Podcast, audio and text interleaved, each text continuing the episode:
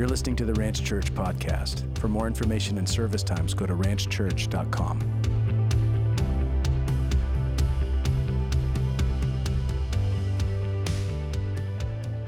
I'm going to talk about this section, which is actually kind of the foundational elements of the Christian life, as we're going to get to it in just a moment. I'm calling this section Growth Habits and Growth Habits for 2024. So last week, we talked about change and changing 2024. And just by the nature of us being inside and outside, and I hope we're inside next week. Wouldn't that be great? That'll be great. I think we're right about there. Uh, so, that recording didn't come out. I knew that ahead of time, that's fine. But we're talking about growing in 2024. In other words, what does God have for us together? We are gathered today as a family of God, and, and to us as a body, what does He uniquely have for us? And this is a year of wonderful, blessed growth. And so we are going to grow, and I give a prophetic word related to that. Uh, that was related to uh, this dream and a vision, if you will, of a of kind of like an old 1940s sort of a machine, kind of like a cash register. You pull on the arm, and this word came up: grow, grow beautiful, then grow wonderful, then grow stronger, and grow closer to Him. So we're going to grow this way. We're going to grow beautiful, beautiful, and we're going to grow wonderful. We're going to grow stronger. We're going to grow closer to Him. And so this is actually the direction of where we're going. So now in this section, Paul is going to outline with his life. He's really modeling with his life as much as he's teaching anything. He's going to model with his life what it means to grow and have growth habits. So by way of understanding what how this works and how this works in the Christian life even even to understand how how do how do we tear down a dam? Like how do we tear down a dam physically? And so throughout our country, there's a number of uh, ecosystems that are being restored. And so, if you will, it'll preach. And so we tear, we're tearing down dams. And dams are a natural ecosystem that was there, was dammed up. The ecosystem had dramatic change. And so this one that I saw, very recent, happened just two weeks ago, was so fascinating. This was a, a, a three-part dam, like higher, mid, and lower. So they're doing the lower dam. This is, this is like real amazing physical infrastructure where they built up this gigantic berm, looked like a mountain. And so they took what looked like the smallest screwdriver and, uh, I don't know, made this little screwdriver like a mile long.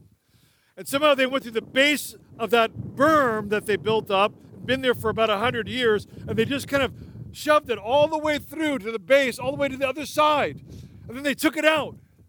And then water began to kind of trickle in and trickle down and trickle down. And over the next few weeks, that entire dam that was that was holding back things that needed to flow, things that needed to restore, that entire dam collapsed and got out of the way, and now the river flows. And so, as we think about 2024 and growing, there are areas in your life where you're dammed up that are blocking God, that are actually blocking the blessing and power of the Holy Spirit, that are blocking some of the greatest moments of your life. And so, God is calling you into this growth area where those dams will be torn down and the water will flow and the Spirit will flow. So, lastly, again, by way of lengthy introduction, last week I had a long introduction. It's purposeful this week as well. Some time ago, I was at a wonderful social talking to an incredible, incredible young man who was so talented. And I just uh, really enjoyed this guy. And we were talking about Christ, talking about exactly what I just mentioned growing, tearing down dams, transformation, coming close to God, all those beautiful words. And in effect, what he was able to tell me was like, yeah, Pastor, I get it, you know, but I'll, you know, I'll get to that later. I'll get to that later. And so, so I said to them, I said to him, well, so so right now you're saying that you you have all these money and resources and that kind of thing. He goes, yeah. I go, then what? What do you mean? Okay, well, then what's going to happen to your life? All right, great. You have this professional career, you have these beautiful things. Then what? He goes, Well, I'm still not married, so I suppose I hope to get married. You know, I put off getting married until I had all of my finances in order. Now my so now now okay, great. Then you get married. Everybody say, then what? Then what? Said to him, then what? He goes, Well, then I suppose we would have kids. Everybody say, then what? I go, okay, then you have kids. Right, that's great. That's great. You know where I'm going, right? Say it again.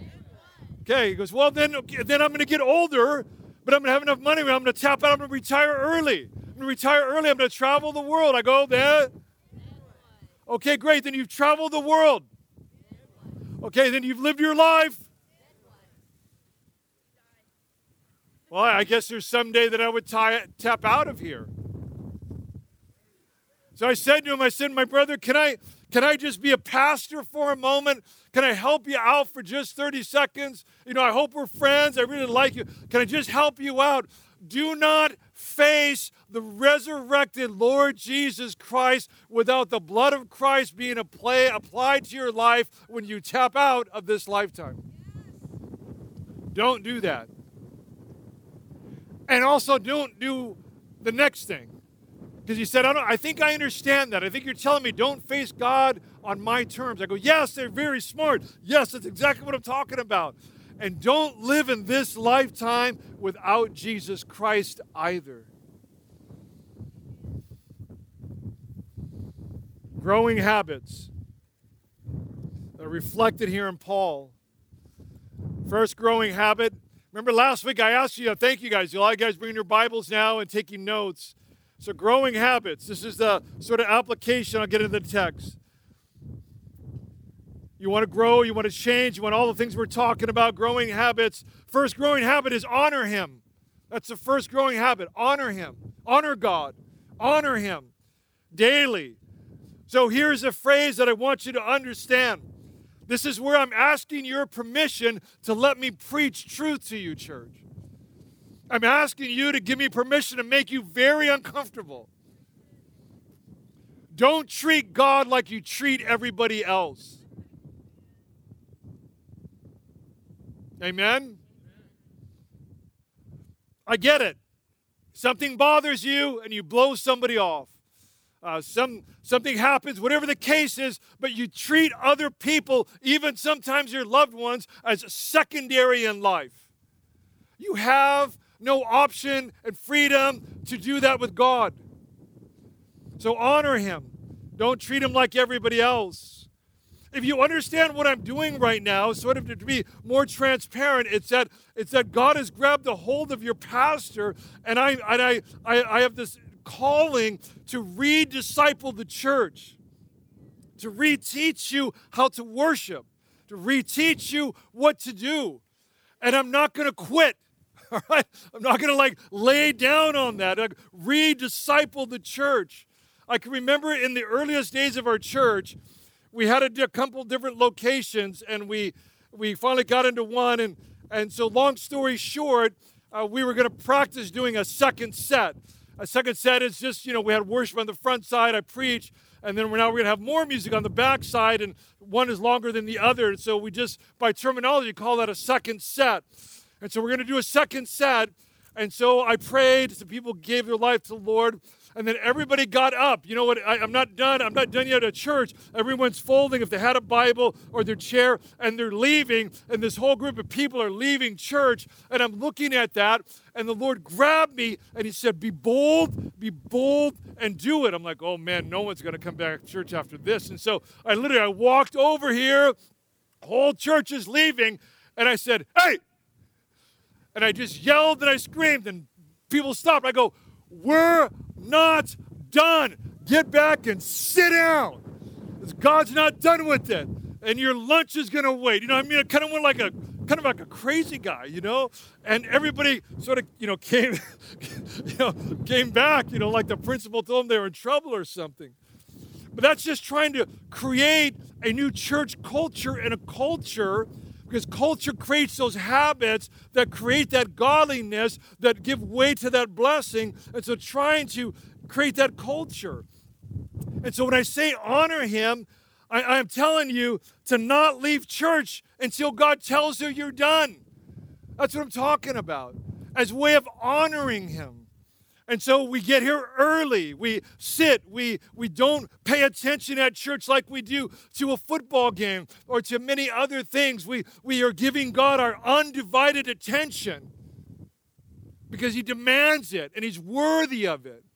And because we also are hoping, of course, that He would give us some attention. We're hoping that He would hear our prayers the deepest desires of our hearts and fill our souls. And so we come as a practice to church to give God our undivided attention. So we lay down our digital devices, we lay down distractions, and we dig in to honor Him. Church, I'm laboring like this. I'm not going to stop, and it's for your benefit. Secondly, quickly, in terms of growing habits, we double down on discipleship. The word discipleship means to be enslaved. And so we're enslaved to Jesus Christ. We are not enslaved to American culture. Uh, we reject American culture, actually. It's, it's, it's not going the way of Jesus Christ. Our job is to actually help transform it. Double down on discipleship. And we engage daily in liberty. And so here's a practice that I want my church to practice this week. If, if nothing else, just do this and just come before God. And I usually walk outside my house because it's so beautiful, even like this, and I'll lift my hands unto God and I will declare that I am liberated in Jesus Christ from evil, sin, and death. I'll just declare that out loud. And you should do that. You should have a daily practice of declaring things. So we honor Him, we double down discipleship, we have we pur- our purpose is to declare the happiness of Jesus Christ.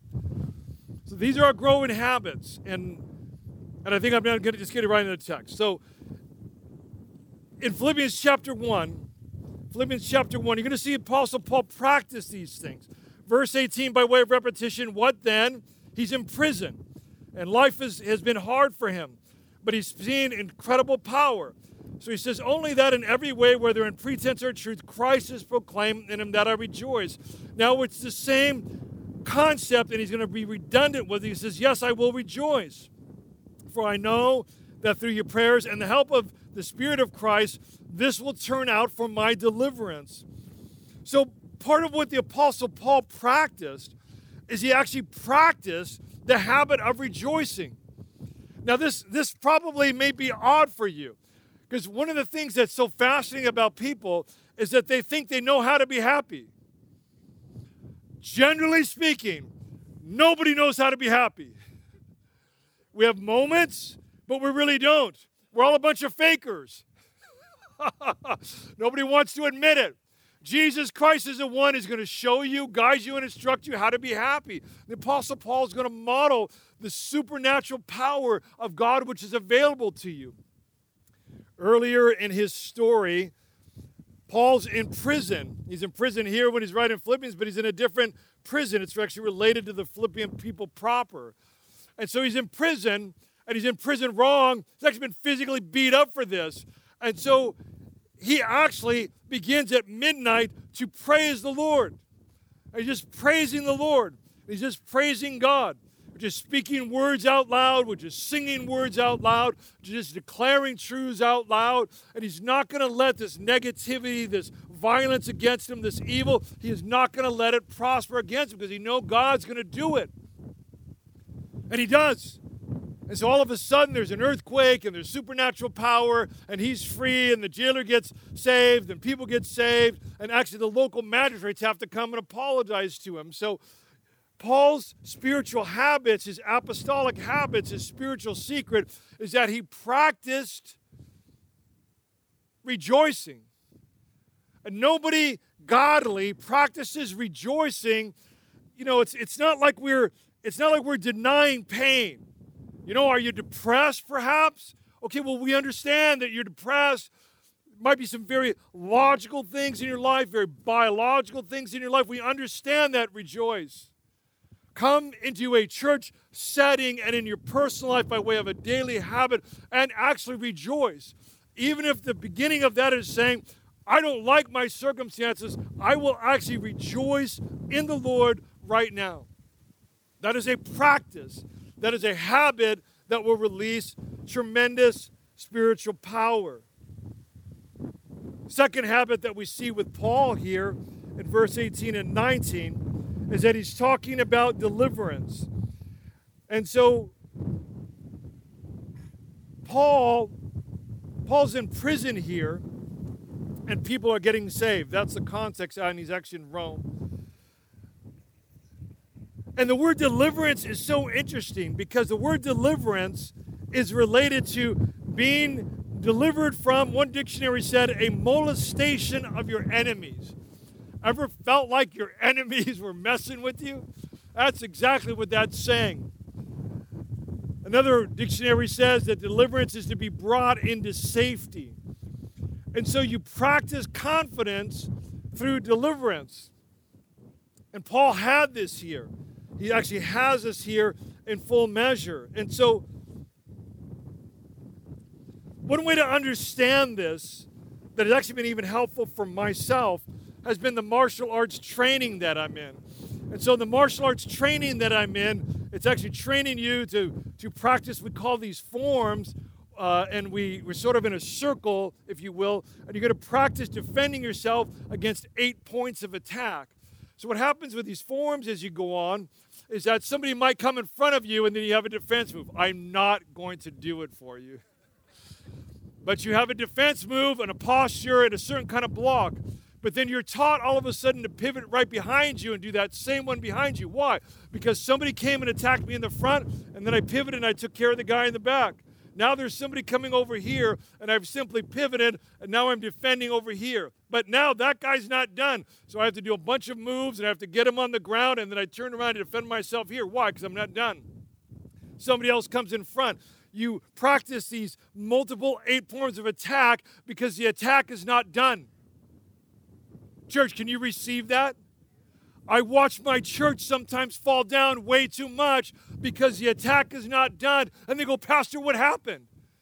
And it's like, pivot again and put your defense up and wear the armor of Christ and strike back and take that one down so he doesn't bother you anymore and stomp on him. In Christ, like spiritually. Oh, the attack's not done, then pivot and defend and go in advance. Practice, practice deliverance and develop that confidence. This was not Paul's first rodeo of difficulty. He had been through many, many of those. So now life is hard for him, and he says, You know what? I rejoice, and in that I will rejoice. Verse 19, as he goes, he says, For the help through your prayers and the help of the Spirit of Jesus Christ, this will turn out for my deliverance. The Spirit of Jesus Christ is just a phrase of the Holy Spirit. And I'll, I'll clarify that more in just a moment. But Paul practiced rejoicing, he practiced confidence through deliverance, he also practiced guidance. And so you want to be guided. You want you want the things that we spoke about at the beginning, the growing beautiful, the wonderful, the stronger, the closer to him. And so there's going to be this guidance that's going to come through the word of God and the spirit of Jesus Christ. So the Spirit of Jesus Christ is God through the Holy Spirit. If you want to study that, go ahead and just read John chapter 14, verse 17 in great length.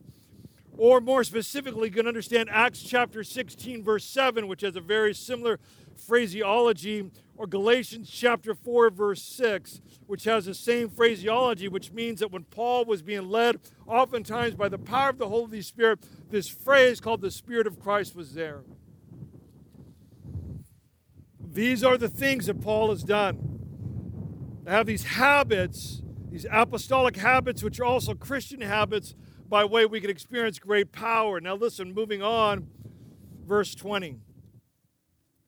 So, as it is my eager expectation and hope, Paul will say, that I will not at all be ashamed, but with full courage now as always, Christ will be honored in my body, whether by life or by death. Oh, I love this phrase. Now, as always, the next practice that we can see from the Apostle Paul is that he practiced courage. So, this is this is new to a lot of people to practice courage. So, how do you practice courage? Well, the only thing I can think to tell you in terms of a true spirituality is this word quickly. Everybody say the word quickly. Quickly. Say quickly. You act on truth quickly.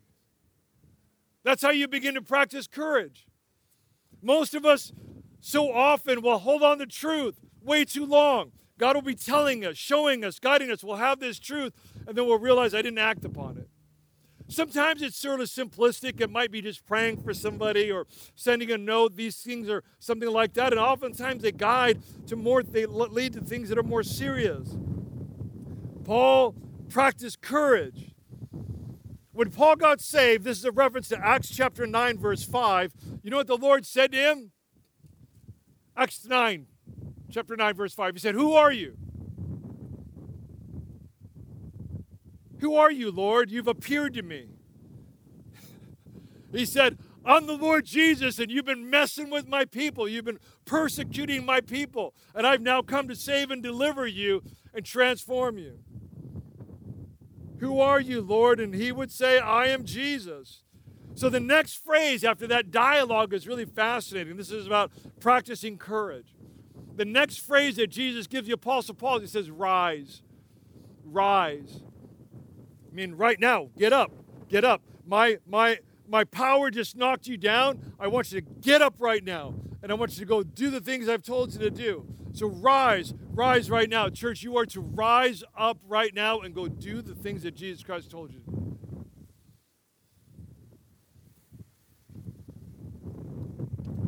Verse 21. I want you all to memorize this. For to me to live is Christ and to die is gain.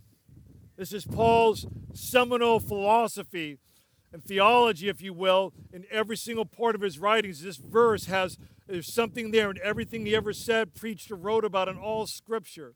For to me to live is Christ and die is gain. You would do well to memorize that. Verse 22. Now, this is Paul logic, and he says, If I'm to live in the flesh, that means fruitful labor for me.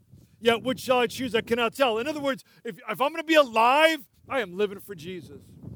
If I'm going to be alive, I'm going to be on fire for God. If I'm going to be alive, I'm not going to be apathetic. I am going to actually be experiencing every single thing that God has for me, and I will be relentless until it happens. he goes on, though. Verse 23 says, But I'm hard pressed between the two. My desire is to depart and be with Christ, for that is far better. That's called heaven. But to remain in the flesh is far more necessary on your account. In other words, you need me. That's why I'm here, because you actually need me. So, you, in terms of Apostle Paul, he's saying you actually need an Apostle Paul to be able to guide and, and disciple and mentor the church. And I, I, can, I, I can feel that in myself. I don't know how long I have on this globe that spins around like that. But I will tell you that with my dying breath, from me and my house, we will serve the Lord. I'll tell you, with my own dying breath, from my wife and I, we were devoted to Jesus Christ. We there is no plan B, C, D, F. We're in with Jesus, and that is it. Because He's resurrected from the dead. He has liberated us from sin and death. And when we tap out of this lifetime, that will be the best day of my life. And Paul is saying that related to the Christian life. Remain in the flesh is more necessary on your account. But convinced of this, in verse 25, I know that I will remain and continue with all of you for your progress and joy in the faith, so that in me you may have ample cause to glory in Christ Jesus because of my coming to you again. Paul is using all of that language to affirm that he is going to finish strong in the Lord no matter what happens.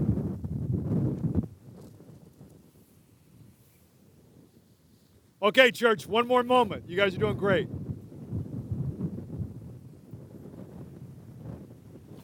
Jesus, when he's on the cross, he has a crown of thorns. If you know that phraseology, raise your hand. Crown of thorns, yeah?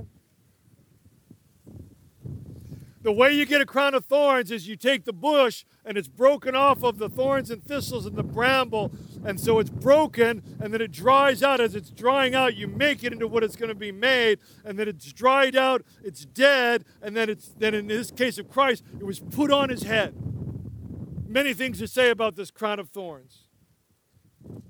He would take that death crown with him to the cross so that three days later he would be resurrected and, and holding on his head divinely the true divine crown of God.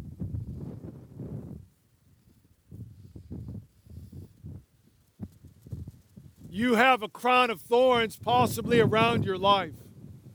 It's probably around your heart. It's probably some sort of death or bramble or thorn or thistle of pain and disappointment that you hold on to because it feels most comfortable. You hold on to it because the devil wants to bind you on it. It's kind of what you know. And so you work your way through a lifetime like this, and then that's just what you're familiar with. And you, you hear these words of blessing, you hear these words of life, and it seems like, oh, maybe that's for somebody else, or yeah, yeah, yeah, or maybe some other day. I'm here to tell you that day's now. Christ took the bramble, the thorns, the thistles, the death area of your life, every form of pain, every form of judgment, all forms of rejection, to wipe it away so that you can come and receive truly a true divine acceptance before God because your greatest human need on planet Earth is to be accepted before God. So I'm going to pray. I know what's going to happen. I'm going to pray. I'll let you guys go in a minute. Let's pray. The Lord Jesus, I pray now by your divine power, God, that you would come upon us with great power. Lord Jesus, there are many who absolutely need to know, need to know you, need to know you, and need to be transformed by you. And so I pray now, Jesus, that your blood would now break down the thorns and thistles around the heart and soul, that you would grant them liberty and freedom in you. Thanks for listening to the Ranch Church podcast. For more information and service times, go to ranchchurch.com.